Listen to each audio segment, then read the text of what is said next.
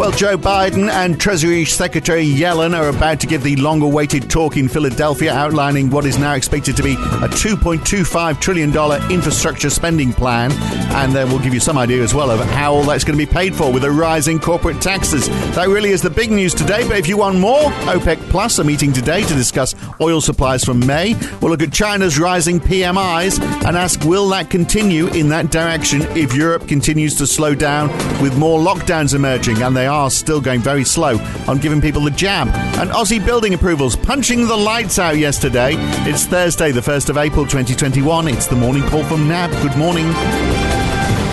Yes, it is the 1st of April. We won't be telling any April Fools today, uh, so you can believe everything we say, unless we get something wrong, in which case that was deliberate. Uh, April Fool to you. Uh, but we have seen, honestly, a quarter percent fall in the Bloomberg Dollar Spot Index, the uh, the BBDXY. Uh, there was a similar shift up in the Euro and the Aussie, but that seems to have disappeared now. The Aussie is up only marginally. The pound, though, up 0.3%. The US dollar is up 0.3% on the Japanese yen as well, even though the dollar is falling. 10 year Treasury yields up four basis points uh, to 1.74%, a 14 month high. Half of that rise has been in the last hour or so. We've got a two basis point rise in the UK uh, bond yields, but bond prices up and therefore yields falling a little across most of the rest of Europe, but no big moves there.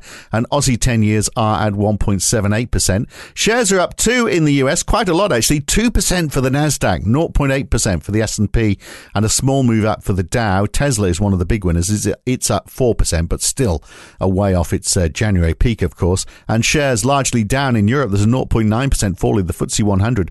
Deliveroo listed there today. That was a disaster. It floated at the bottom of their expected range and finished the day 20% down. Uh, it actually was 30% down uh, early on. So uh, finishing 20% down, it basically lost 1.5 billion pounds in a day. And oil slipping again, down over 0.9% for Brent crude, well below $64 now, and a 2% fall for WTI. Uh, now, it may be the first day in uh, April in Oz, but of course, much of the rest of the world is still finishing off the end of the first quarter. Tapas Strickland is here, NAB's Director Economics for Markets in Sydney. So these are, we've been seeing uh, highs for stocks in the United States, not for the NASDAQ, but it's not far off it. But the Dow is the highest it's ever been. The S&P 500 is not far off 4,000. It touched its high as well today. So there's a lot of positive sentiment out there. So how much of this is down to us being a couple of hours away from Joe Biden giving the details of his infrastructure plans in Philadelphia? Good morning, Phil. Yes, those broader thematics of uh, the US uh, undertaking aggressive fiscal stimulus and all focus is really on the Biden infrastructure package. And the White House has given a fair amount of detail on that overnight and broadly matching up with expectations. So uh, we already knew that the administration was aiming for a total package size of between three to four trillion, and that was well flagged in a number of media articles. Uh, what's come out from the White House is they're going to announce a two trillion dollar infrastructure proposal, and then a second plan focused on childcare, healthcare, and education uh, will be released in April, and that would be expected to cost more than 1 trillion. So all, all up, the total infrastructure package uh, coming from the White House will be in excess of three trillion. Uh, in terms of what the market's focus is, is really about what are they going to be spending the uh, two trillion in terms of the physical infrastructure, and uh, exactly how they're going to fund that. And on the funding side, uh, you would have to say um, probably a little bit more uh, optimistic in terms of the way the uh, Democrats are thinking about funding the infrastructure package. So they're thinking about lifting the corporate tax rate to uh, 28% from 27 uh, from 21%, and notably that would be still um, below where the corporate tax rate was uh, prior to the election of Trump. So uh, it does seem like a lower US corporate tax rate um, mm. over the past four years will be maintained in, in some way. But also companies that are operating overseas as well, so they're going to pay more tax if they've got overseas operations. Uh, yes, yes, the, yes, that's right as well. Uh, and then in terms of uh, spending, a lot of it is going to be on uh, transport infrastructure and uh, in terms of helping to boost the manufacturing and the building industry. So it does look like a quite a comprehensive uh, package there. But importantly, that package is going to be undertaken over an eight year period. So in terms of the exact sh- sugar rush, in terms of when spending hits the ground, it could be more gradual than what maybe markets were, right. were thinking. So quite big moves today, uh, particularly in shares, given that we knew we know this is coming. I mean, there can't be any more room to move. We can't have another great day tomorrow on the basis of what's been said, because this has been sold so many times now. There's been so much enthusiasm for this for so many days. Uh, never underestimate the market's uh, ability to discount the same information um, a number of times. But I think the important thing to note here is the broader thematic that uh, the three things going on in the US economy at the moment. So, one, uh, Biden is unleashing a whole heap of fiscal stimulus. Uh, the second one is the Fed is pledging to keep rates low for an extended period until they yep. see inflation pick up and are willing to tolerate inflation overshooting.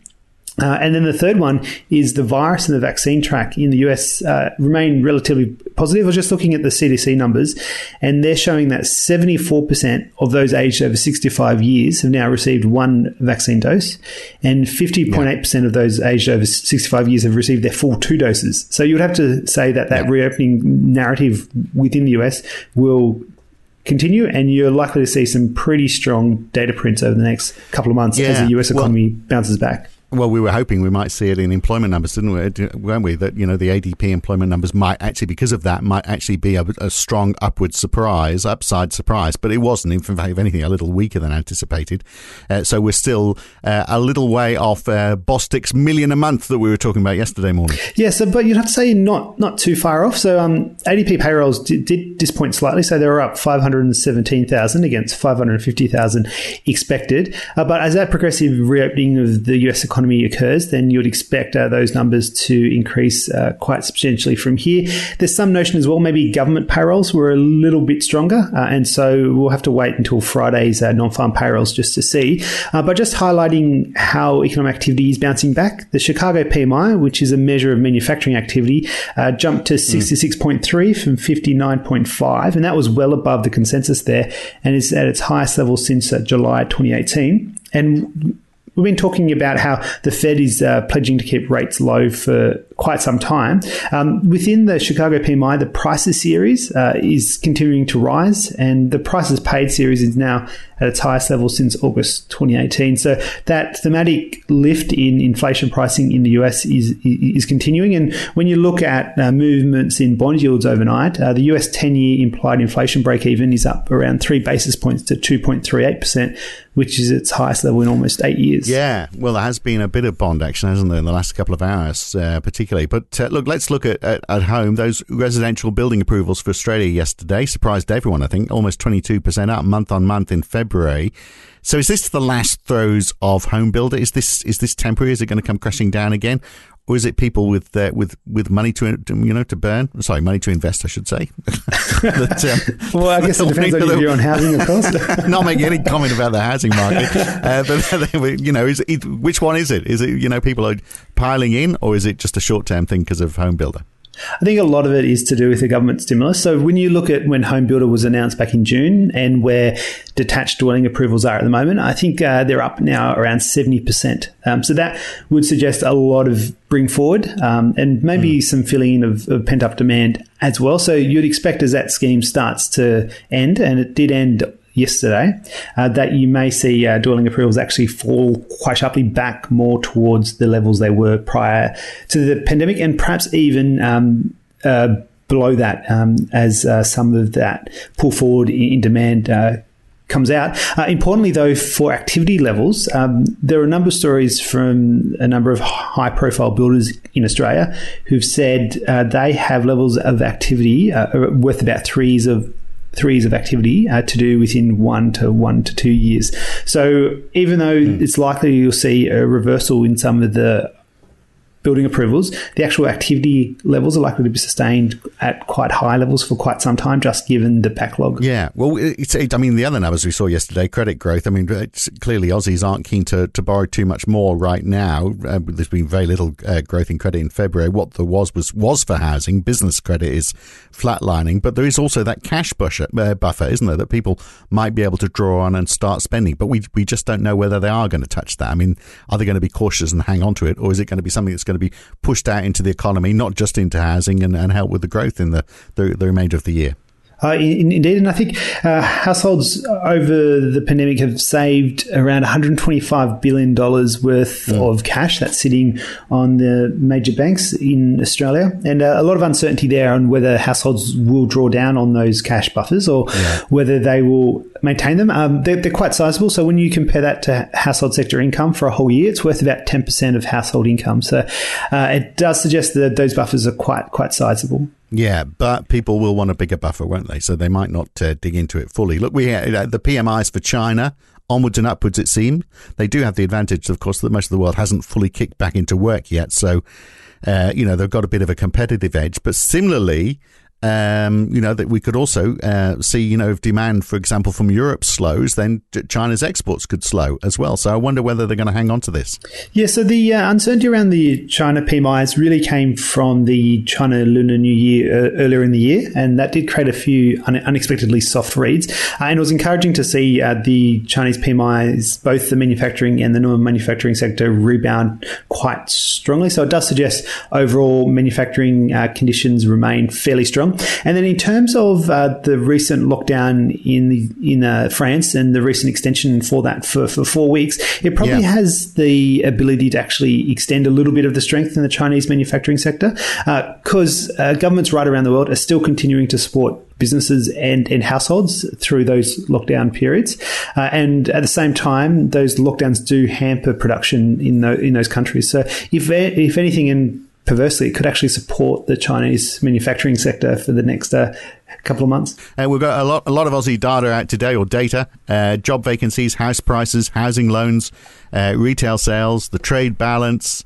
Uh, lots of that. Uh, job uh, vacancies are going to be interesting, aren't they? Uh, how many of those jobs are going to replace those lost through the job ca- uh, keeper allowance finishing this week? Yeah, so it's a very big day for Australian data, but um, uh, all those data pieces are unlikely to be market moving, but will give a scene setting kind of backdrop. And job vacancies there, probably the most important one. And as you're saying, uh, gives a measure of labour demand prior to the end of JobKeeper, given the job vacancies figures are for Q1, and JobKeeper finished on the 28th of uh, March. What we do know is from job ads uh, that job ads are at the highest level since uh, June 2019. So it does suggest there's extensive labour demand uh, in the Australian economy that should be able to soak up any of those people who have been displaced due to the end of JobKeeper. Mm. I think the most acute impacts in terms of JobKeeper is really going to be in those kind of regional areas where labour mobility isn't as great and maybe isn't able to move to those areas where there are um, opportunities for employment. Uh, in terms of um, yeah, that's good. Um, house prices, and we already mentioned it in terms of uh, the building approvals, going absolutely gangbusters in Australia at the moment. And the AFR notes the five capital cities index is up uh, 2.8% month on month in March, which, if you annualize that, annualizes out to 33% growth. Um, so it does suggest um, the housing market is raging hot, but uh, importantly, uh, it doesn't seem like the regulators at the moment are willing to s- step in and tighten uh, macroprudential regulations. Um, they view mm. their role as not to um, manage um, house prices or, or housing affordability. It's more about risks uh, around uh, credit. And with credit growth uh, being so subdued, as we are discussing, um, they're, they're signaling no imminent tightening in macroprudential regulations oh, in Australia. All right. Well, look, OPEC Plus are meeting today as well uh, to look at their production levels for May. We get the uh, Caixin PMI uh, due out of China for China today, uh, and uh, then of course uh, on tomorrow, Good Friday, we've got the non-farm payrolls as well. That that's out. so it could be a volatile Thursday, couldn't it, ahead of the, the long weekend? Because of course, you know, we've got to absorb whatever Joe Biden says, even though we know, as you say, even though we know what he's going to say, the market can still react to it. yes, yes, definitely. No, I think the market will also probably be fairly cautious um, heading into payrolls. And uh, generally are. And just worth noting, I think the New York Stock Exchange and a number of other equity markets are closed for the Good Friday um, hol- um, holiday. But I think the bond market uh, and futures are, are, open. So you're likely to see some market reaction to uh, the payrolls numbers. Yeah. All right, great. Excellent. All right, well, have a good long weekend as well. Uh, we'll, we'll talk to you next week, Tapas. Uh, great. Uh, thanks, Phil. And that's it. We are done here till Tuesday morning. Don't miss us too much. Have a great long weekend. We'll see you on Tuesday.